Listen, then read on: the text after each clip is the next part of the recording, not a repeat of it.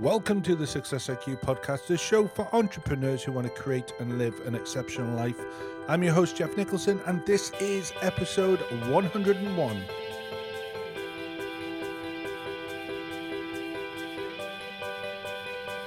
Good morning, good afternoon, good evening, wherever you are in the world. I truly hope you are having an amazing week. So, before we dive in and have our guest of the week on, just want to say a huge, massive thank you for all of the kind words and emails I've got after hearing the 100th episode.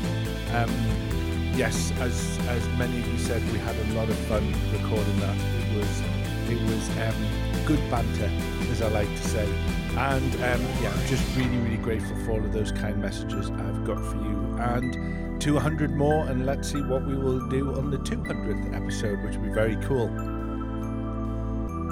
So, this week's guest is David Quick. Now, David describes himself as a recovering bull in the china shop who now uses his passion to help business leaders and their teams thrive. A three time CEO of rapid growth organizations, David now helps leaders thrive by sharpening their focus on vision, values, expectations, and engagement.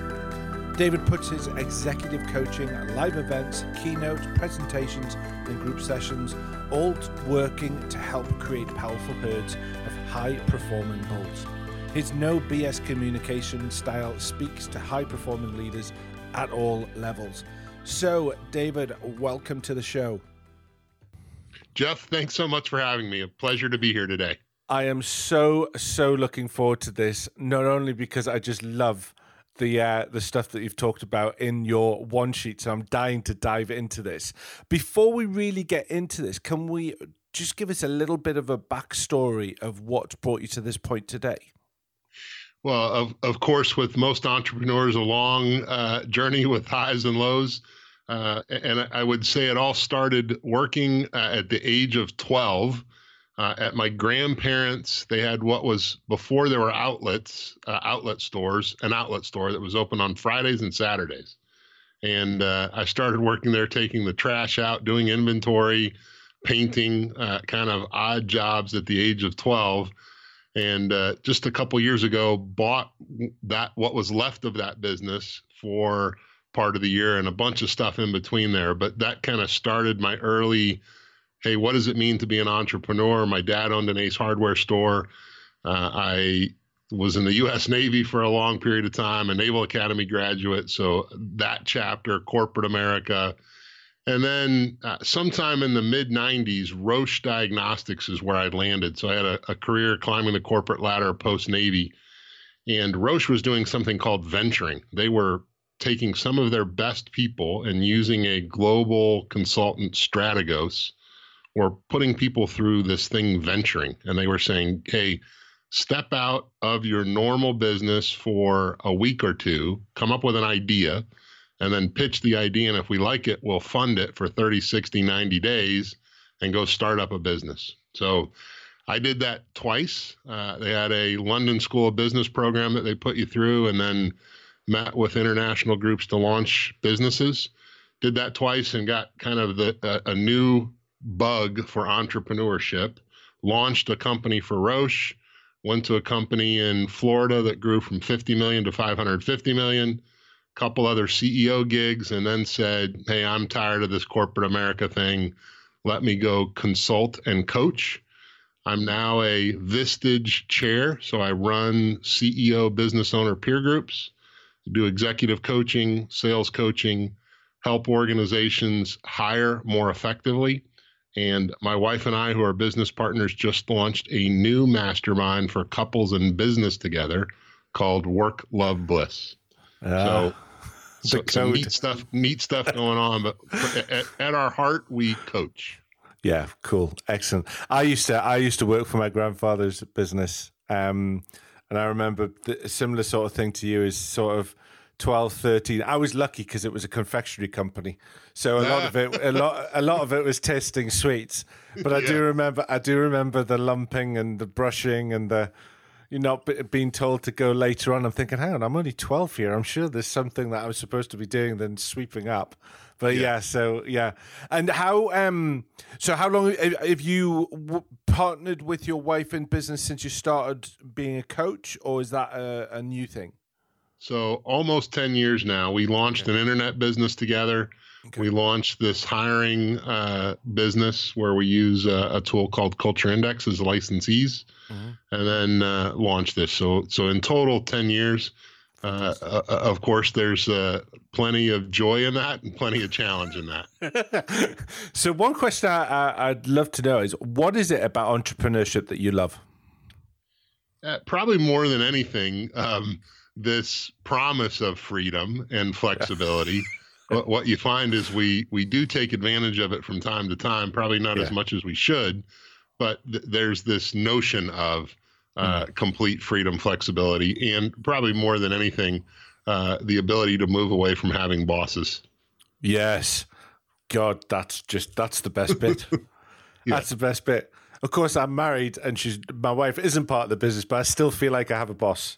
So, well, so you know, so I do, I, I do. so with you working, you know, you're working with professionals. Um, you know, you're doing all this stuff. What and and and do you with that of it? What is it that you love about the coaching side? to help sort of high performers and and CEOs get to where they want to to achieve and the results? Well, I think uh, Geoff, at my heart, a coach. I started coaching probably 14, 15 my mom uh, drove us to do music, and my dad was uh, driving us to do sports. So I did some of both. And I ended up coaching um, younger kids in both basketball and uh, saxophone, of all things, and, and actually got paid to, to coach some saxophone players at an early age. And so I've always loved that concept of coaching, helping others, um, asking in, in the new world these tough questions that move them forward you know the name of our company helping bulls thrive in china shops we really look at people that have power and passion that are running companies and say how do we help you thrive? And i probably get no greater joy than seeing that happen. So either an individual a group an organization uh, we spend a lot of time talking about how do we harness the power of your herd. And when you see that happen and you see high performing teams and you see leaders thriving um, there, there's great joy one that you help the individual but also the knowledge that if i help this one individual if it's just the ceo or business owner then it affects their company it affects their community um, and that this concept of thriving for them has broad reaching impact and uh, it's it's just fantastic. I've had uh, you know over the last six or seven years, a handful of companies just uh, skyrocket, having record performance, um, unbelievably high performing teams. And it's just awesome to sit back after 18 months, two years of working with an organization and, you know, have the conversation I'm with, which is how, how do you feel about where you are today versus where you were two years ago? And having defined this thing we call thriving with them and say, are you? And they say, yeah, more than I ever dreamed I would be. It's awesome. Yeah, yeah, I know, I know, I know what you feel. As a coach myself, I know exactly that glint in the eye where they just get it and they're starting to move forward. There's, there's nothing, there's nothing better on this world to see to see that empowerment through going through and the and the change. So if you if when if you're looking at the teams, so when you're talking about finding the right individuals for the right companies you're looking at sort of the environment you're looking at the culture what for you is the first step to help the companies create the results that they're looking for because you know when you're going into when you go into companies and i'm sure you like me have worked in poisonous environments and seen culture that doesn't work and seeing culture that does work. But it's how do you where where does that start? So, so for me, we have we we talk about this uh, map toward thriving or path toward thriving, and we talk about four simple elements of that, and it starts everything for us vision. So, you know, it's a tired. Everyone talks about it, but but we talk about this vision of the future in such a way that it's so compelling that like a magnet, it starts to draw people toward you, but also like a magnet, it repels people. So we challenge organizations early to, to spend some time there, get that right, and say, hey, does this vision of the future, three, five, seven, ten years, wherever you want to look, does it create momentum and a magnetism that inspires people to want to be part of it? And we, we we start there. So so we spend some time saying, well, what are the things you do? How do you help in the world? What what are the the things you're trying to accomplish here? You know, Simon Sinek's why. So we go through a, a, a series of exercises to define that mission and then publish the mission. Uh, I'm also a big fan of uh, the work Cameron Herold does around viv- vivid vision, painted picture is what he used to call it, and you know, with with unbelievable, um, vivid explanation describe what the future holds. And we urge the organization to share it widely, internally, externally, and say, here's where we're going. Here's what we want to be. Here's why we get up in the morning. And that it's so vivid that people are compelled to come be part of it. And people that see it, read it, experience it, and say, man, that's not me, are repelled and, and decide, hey, I'm not right for this. So that's the first step for us. We spend a lot of time defining that, talking about it. And for us, that also we think comes from the leader. It has to be his vision. That that's the first essence of leadership for me is do you have a vision of the future and are you driving people and inspiring them with power and passion to be part of that? Mm. Yeah, absolutely. Because that's one of that's one of the interesting things is is because you're right. I mean, you, you're a coach, and where would you be without coaching if you weren't going to talk about vision? I suppose that's one of the yeah. that's one of so, the other so, things. So we start there, and then the yeah. next is a, a, robust dive into core values. For us, core values uh, probably uh, an approach similar to Lencioni. They should be alive in your organization already. It should be the words that describe the behavior of the people that you want to clone. And that for us, we spend a lot of time saying, what's your language around those? And that company A's core values shouldn't be used or be able to be used by company B. That they're unique to you, they're set in your language. So we help people come up with things like willing to sweep floors. We all kill our own spiders. Uh, we hang tassels regularly. So we, we they're unique and and at first glance may not be obvious to outside the organization, but inside the organization, they take on a life of their own. We then urge organizations to hire to those, measure to those, and fire to those. And so yeah. I joke like Sesame Street. I say if one of these is not like the other, they shouldn't be here. And mm-hmm. we all have this consistent way of acting and behaving. We embrace the vision. We want to be here. And then the third for us is set really high expectations. And we talk about that and we say, what do those look like? And that we make sure everyone understands the vision, how we want them to act and behave, and then what the expectation is. And uh, last thing for us is engagement. And we talk about what does internal, external engagement look like. And for the leadership team, it's how do you engage with your team on those first three? How do you reinforce vision all the time? How do you demonstrate and live your core values? And how do you reinforce and hold people accountable to really high expectations? So you know it, it, will seem like yeah this is what everyone says. We, we we try to make it alive and well and evident all the time inside the organizations we work with. Yeah because that's that's the interesting thing isn't it? Because you've got you've got some companies that just think a vision is something that everyone should have on the plaque yeah, and, words on the wall. Yeah, and you know everyone knows where it is, but no one knows what the hell it means because it's cost them a fortune to use big words that you know get them a lot of points in Scrabble, but not actually really get them anywhere else. And then, as you as as you know, as you're as you're doing is it's getting not only the it's getting the I suppose from top to bottom, bottom to top to understand what those values are, but they congruently implement them and live by them and work by them. So they so it doesn't um it doesn't just look like a couple of words and people don't follow that that yeah, system so for, thing. Absolutely jeff. We we talk about it as th- those four things are the key to harnessing the power of your herd.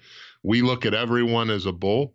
Uh, that's truly gender neutral for me. That's instead of masculine powerful it's powerful and passionate. And no matter the role you know, I use floor manufacturing all the time and say there's somebody in your organization does the equivalent of putting this nut on a bolt 400 times today, whatever the task is. There's somebody in your organization that's doing that. And most of us, and probably most of your listeners, go, I want nothing to do with that task. But you need someone in your organization that comes to work on, man, I'm excited to do it. And, and instead of just saying, well, I'm going to come and haphazardly do it 400 times, you can find the person that says, for the next 20 years, I'm going to come and challenge myself every day to do it perfect and do it 425 times. And it gives them great meaning. It gives them security. Um, and, you know, that that's not senior leadership in your organization, but there's a way to find someone that's powerful and passionate in that role all the way to your CEO. And that's the difference. If we're all pulling hard, if we're all rowing hard, whatever metaphor or analogy you have, because we understand our role in the vision, we know how we want them to act and behave, and we can set really high expectations and achieve them, then great things happen. Yeah, and, I, and so am I to understand is when you're doing this is one, it's creating a filter of who you want and who you don't want, who's a fit and who's a not a fit for the company, and then the other thing is is it's it's setting you know high expectation, high standards that are are are literally set in stone, are the essence and blood of the company, and they live, breathe, and and die that that that that that way of thinking. Yeah, so I'll use a U.S. football example. I, I frame the uh, organizations all the time. Are you the New England Patriots or the Cleveland Browns? And you know, there's a there's a high expectation for one of those organizations at the beginning of the year, so high that if they go to the Super Bowl and lose, my guess is if you go to that organization after a Super Bowl loss, the championship game, that season's a failure. The the Cleveland Browns are starting the season saying, "Well, we hope we win a game." Now, this year they tied their first game. They've had a couple wins, but for two years in a row, the expectation was, "Man, we hope we win a game." They're not even trying to make the playoffs. So it, really is where's your corporate spirit around doing something remarkable? And you know as well as I, when you walk into organizations, you feel that. You feel organizations that are going through the motions and you feel organizations that are great. And no surprise, that comes from leadership. And we say it comes from those four things. And it comes from, hey, do we know where we're going? Does everyone understand where we're going? And do they want to come with us? And if they do, you use that filter. And Geoff, you're dead on. And then we do a bunch of personality assessment. We help people find the right people for individual roles. There's the right person for that bolt turner there's a right piece person for your bookkeeper, and there's a right person for high performing sales and sales management. And, and we spend a lot of time saying interview five people that have ideal traits to match the job versus interviewing five people that don't. Yeah, yeah. Okay, so yeah, that makes complete sense. So taking that slightly to the side, um, you you are a coach and you are working with these people, and why do you think? especially now nowadays because it it probably is more well adopted now than before why do you think that CEOs, high performers, entrepreneurs, solopreneurs, all of that sort of thing are now embracing that in, the importance of that self development, hiring coaches like yourself to take their you know their mindset, their business, and everything else to the next level? What do you personally think are the benefits of of getting a coach like yourself or like me or like other coaches to take um, their business or their or their personalized or whatever to the next level? Well, so I'm a big advocate of coaching and masterminds. I have a coach. Um, I am a coach.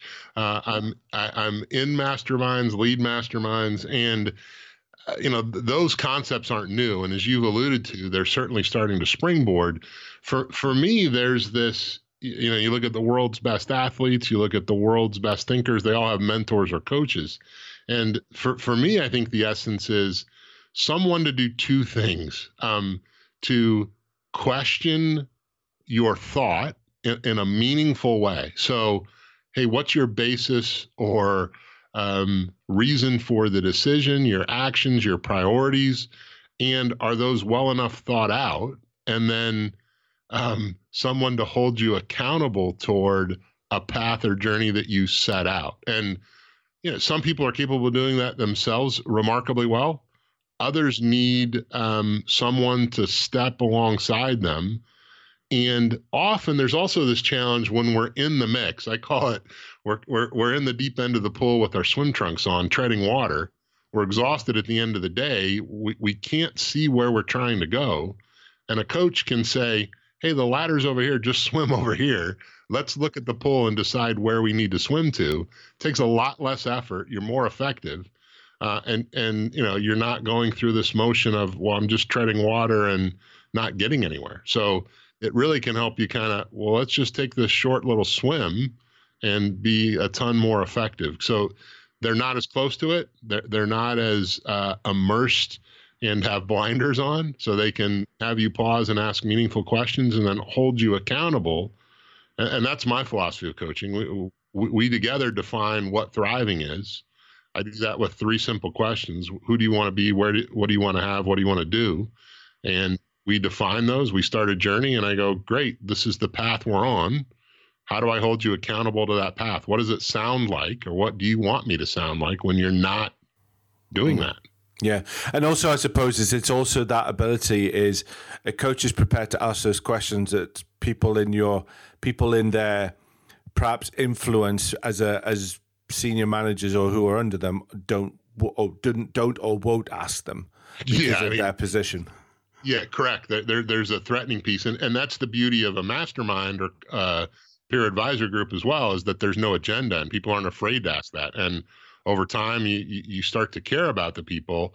Uh, and you want what's best for them, and so you're willing to step up and ask things that no one else in the world would ask them. Yeah, yeah, that's my favorite bit. So, just before we jump over to the second part of the show, I wanted to tell you about this fantastic workshop that, as someone who you might have already heard on the podcast. In fact, he's the only guy that's been on the show twice and interviewed. It is the presentation genius himself, Dr. Simon Raybould. Now, Simon is running, and he only does this once a year. He is running a live training course in Newcastle upon Tyne in March 2019. And you use the discount code GeniusIQ, then you will get £50 off the ticket price. All you need to do is go to presentationgenius.eventbrite.co.uk and you know take action. Now I have done Simon's training. He is my go-to guy for any presentation training, any skills that I need to develop in how to do that. And if you are looking to be able to make awesome presentations, pitches, or reports, addresses to the board, or just hit that job interview out the park, I'd highly recommend this workshop. Remember, Genius IQ at presentationgenius.eventbrite.co.uk and get £50 off. So act now. All right, brilliant. Excellent. So, what we're going to do now is we're going to go to the second part of the show, and I'm going to put you on the hot seat and I'm going to ask you a set of questions, ask the guests who appear on the show. So, are you ready? Yes, let's go. Okay, so on average, how much time a week do you dedicate to self development? Uh, I probably read three, five, probably 10 hours a week. Uh, I have a two hour coaching session. I'm in coaching sessions. Uh, so a bunch, probably 20, 30, 20 yeah, 20, 30 yeah. hours a week. Oh, yeah.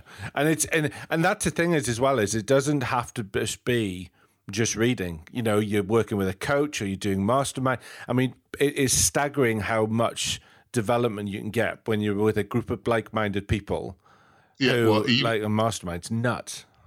Absolutely, Geoff. And even when we are coaching, yes, there's some self-reflection that occurs uh, either uh, during, before, or after that says, "Huh, well, I'm struggling with the same thing." Yeah, absolutely, absolutely. Okay, question number two. What book has made the biggest impact to your self development or personal growth, and why? Um, yeah, it's a tough one. Probably uh, the book Flow. There's uh, there th- that's always what I've targeted in my work, and I've probably gotten closer to that in some one hour, one and a half hour coaching sessions where the rest of the world melts away, fully present, um, listening in a way that you rarely listen um, and so that's kind of driven my thinking, which is, hey, can you find that um, regularly, and it's a difficult place, but it's uh, it's great when you're there. it's memorable, isn't it? It's like, yeah. wow, okay, how did I get here and stay here? Okay, question number yeah. three What app makes the biggest impact to your business or life? So, life right now probably is uh, Headspace. Okay, cool. Yeah. Yeah. The, the meditation app I've uh, loved. I tried for many years on my own, read about it, didn't get it, and uh, been doing Headspace for about a year now and love it. Uh, it's been awesome for me. Quiets so, my mind. Okay, so what? Because there's an interesting one. Is you've obviously done corporate world, you've done navy, you know, you've done all that. When did you look at embracing that um, mindfulness practice? Let's say it doesn't matter whether it's meditation or whatever. When did you start embracing that mindfulness practice? So mindfulness, I, have uh, probably the last 15 years have really focused and you know read a bunch of books, looked at it, uh, and, and tried on my own you know, to to meditate and my perception of it didn't really hit until uh, Headspace for whatever reason, and uh, it, it, was uh, it, it, was awesome. Uh, just it triggered a lot of things for me, and it's been um, really the last year, and um, really helps me focus, quiet my mind. It's been tremendous, and uh, happened through a person I was coaching who is uh, when he said, "Hey, try this app. I've had great success." He's one of those guys that was you were like, "Well, this is the last person I would ever expect to be talking about meditation." And he said it was awesome. So I'm like, "Well, I'll try it," and it's been a game changer for me this year. Yeah, brilliant, excellent. It's uh, it has got that very unique way. I think there's that one in Calm that just it. It's just such a a great designed way to bring you into that. Okay, let's start practicing. Yeah, it uh, literally the, day one is hey, a couple minutes, let's try, and by the time you're done, you're doing 20 minutes, and it's nothing. And um, the concept of hey, I have to. My initial thought was I have to clear my mind of no thought, and he gives a great great examples in his fantastic British accent. Uh, which is uh, just see cars passing by, look at clouds in a bright blue sky, notice them, think about them, note them, and then move on. And uh, it, it it's it, it, for whatever reason he helped me gel and understand it and go ah this yeah. is what it is exactly yeah and he's got the voice he's got he's yes. got a really nice passive voice okay so question number four is what's your biggest business mistake and what did it teach you so I've had plenty. Uh, tough to say biggest. Uh, I've been fired a couple times from CEO gigs. I've been uh, uh started businesses that failed probably the biggest uh, that comes to mind is uh, well, that's tough. Um, I'll I'll go to uh, I was CEO of a company with a founder and just didn't recognize soon enough that the founder was never going to relinquish control. So I, I beat my head against that drum for probably a year, two years longer than I should have. And uh, it was owned by private equity, brought me in to turn the company around, which I did but the founder saw it as I was going to come be a CEO coach. And uh, uh, in the end, it didn't end as well as it probably should have if I would have been uh, more insightful. So. Okay, so what, what, what was the teaching from that? You shouldn't have got it. You shouldn't have worked with a a founder, or was yeah, no, I, I, think um, that that was probably not. I mean, you could always say, "Hey, that's the learning," and instead, I would say I probably could have handled the whole situation differently. Uh, so what what I would go back to is uh, be more clear with communication, talk about the vision of the future, the stuff that I uh, spend a lot of time on. Um, hyper communicate, really focus on, hey, what are the expectations? Hold each other accountable to that. Um, and I was still young, not as effective as I could have been, and uh, could have handled the situation.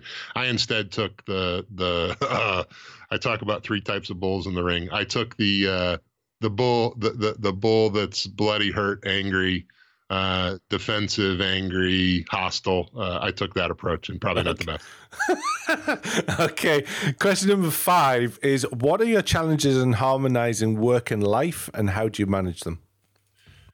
So um, my wife and my youngest of four sons help with that immensely. We uh, we've really over the last couple years again this whole mindfulness intentionality. What are we trying to accomplish? So better than I've been in my entire life in terms of scheduling vacations, taking vacations. My wife and I just came back from a private island in Belize for a couple days. We went to South Africa this summer.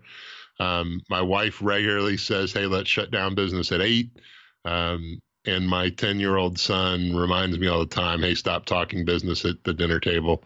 Uh, I'll tell him to stop using the phone, and he'll say, "Great, you stop talking about business." So um, they uh, they probably keep me more grounded than anything. But we've also, over the last three to five years, really been more intentional about what we want and type of work we want, and all of that's been awesome. Brilliant. Okay, the next question is uh, number six. What advice would you give an entrepreneur that you wish you had known starting out? Um, I tell people all the time that um, I wish I would have focused more on helping people uh, instead of trying to sell or do or so in my own work i've seen that that that if i give freely till i should till i shouldn't good things happen um, and th- that's been my mantra the last couple years is hey give freely of myself until i shouldn't um, and most of us know when you shouldn't um, so i've taken that approach it's had dramatic impact on my business on my personal life uh, and wish i would have t- uh, use that more early in my career. Okay, brilliant, excellent. Number seven um, is what is your definition of success? Uh, for, for me, it's truly this helping other people thrive. So when that happens, I go, that's success, and and that can be at business, that can be my four sons, that can be my wife. Um, it's awesome when it happens. Yeah, it covers everything relationships, health, everything. Yep. Just that very simple phrase. Okay, number eight. Do you have any daily routines or rituals that you have made a, or make a huge impact to your day? So, meditation first thing in the morning and yep. shutting work down at eight have been the two okay. this year that have been remarkable. Brilliant. Excellent. And how do you? So how? Do, what do you, do? You start winding down at sort of seven o'clock because you know that's that's your deadline, or how does how does that shutdown process look for when you go at eight, or have you got all your tasks ready to go? That's it, it's done. I'm out. How does that yeah, so, so if I'm um, brutally honest, it's the the conversations with my wife and I as business partner um, cease at eight. Um, there there are there are still times in which I do work post eight, or probably where I'm more guilty. There's usually not work post eight, but there's work starting at five a.m. which is how I handle most of my challenges. I I, I would much rather wake up early and prep uh, and have four quiet hours in the morning than uh, so there's four or five o'clock mornings versus the stay up late and work for me. Yeah, yeah, no, that makes sense. That makes sense. Okay, the last question is the life lesson question. So you just need to pick a number between one and 50. These are things that I've learned over the years. Um, it's our final conversational topic. So, a number between one and 50, please, David. Well, I'll choose my 10 year old's football number 28. 28 is um, choose your support structure wisely, which uh. is ironic considering you're a masterminder. Um, yeah so it, this really stems from the fact is is before I got into masterminding um, and coming out of an illness and starting a business, the I didn't I wasn't very good at picking the support structure. I would pick, pick the people that spoke the good game uh-huh. rather than were authentic, um, real, um, and as we we we um, know and love to hold other people accountable, held me accountable. Um, and masterminding was definitely one of those things to do that. So for me, making sure that my both in my personal life and also my business, I've got a really strong support structure, and that consists of coach, great friends, mastermind groups, all of those sort of things. And it's really, you know, I'm, I'm, I kind of like know the answer almost anyway. So it's just really, what do you think about that, and how do you feel that someone can get started in developing their support structure? Well, it, it, it's uh, of course I'm a advocate and believe that that's uh, a, a huge part of our ongoing success. I've just witnessed it over the last you know five six years more clearly than I ever have in my life. Um, and same, it's had great impact on my life. So you know the way to start is um, look at a handful of coaches, look at a handful of masterminds, and and literally, um, for me, I, and I don't know how you look at this. When I start someone in one of my mastermind groups, I, I ask the question: Do I want to spend the next five years with this person? Because that's what's happened. So if the answer is no, I, I don't want to, then I don't invite them to the mastermind. If instead I go, yeah, I, I find this person delightful and can't wait to learn more about them, then they're with me for five plus years, which is what's happened with the mastermind group. That's what's happened with my coaching. Um, so th- there's a, a, genuine interest and attraction to the other person saying, I-, I want to spend time with this person. So that's the general guidance I always give people when looking for a coach or for a mastermind is, hey, do I feel like I will belong here? And do I want to spend the next five years with these people? Yeah, and just uh, through that, David, you know when you do masterminding, do you prefer hosted, or do you prefer um, creating one um, your specific way? So I prefer hosted in some framework. I think a paid facilitator uh, ups the game. Um, in when I'm in that role, someone gave me the sage advice: um, every member should have two hands on the wheel and you should have one finger. And you're gent- gently steering the car they're driving it and uh, it's served me well. So that's really hard when there's not a facilitator for somebody to gently move the group. Uh, and it, it, almost is uh, unseen by the members when done well. Yeah yeah, so you're so with uh, with with and and that gives them, I guess it get for me as well as that gives people an idea of okay, this is what a mastermind's about because they're not trying to guess what it is, how to do it, everything else. It's the structures in place. They basically get started and then they they they kind of like find their their way a lot quicker, don't they?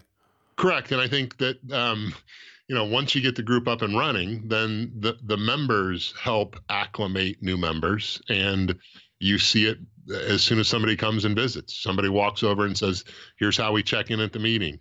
Here's how we do this," and uh, you know, it's. Uh, I liken it to, to I had a, a, son that went to Montessori, uh, and it's that same environment. You know, some some older child helps a younger child go. Here's how you do this and you, you instantly then are welcome. You instantly have peers who are interested in helping you, and you don't have to figure out, as you alluded to, how to do it all. Someone is guiding the process, and you're able to come participate fully.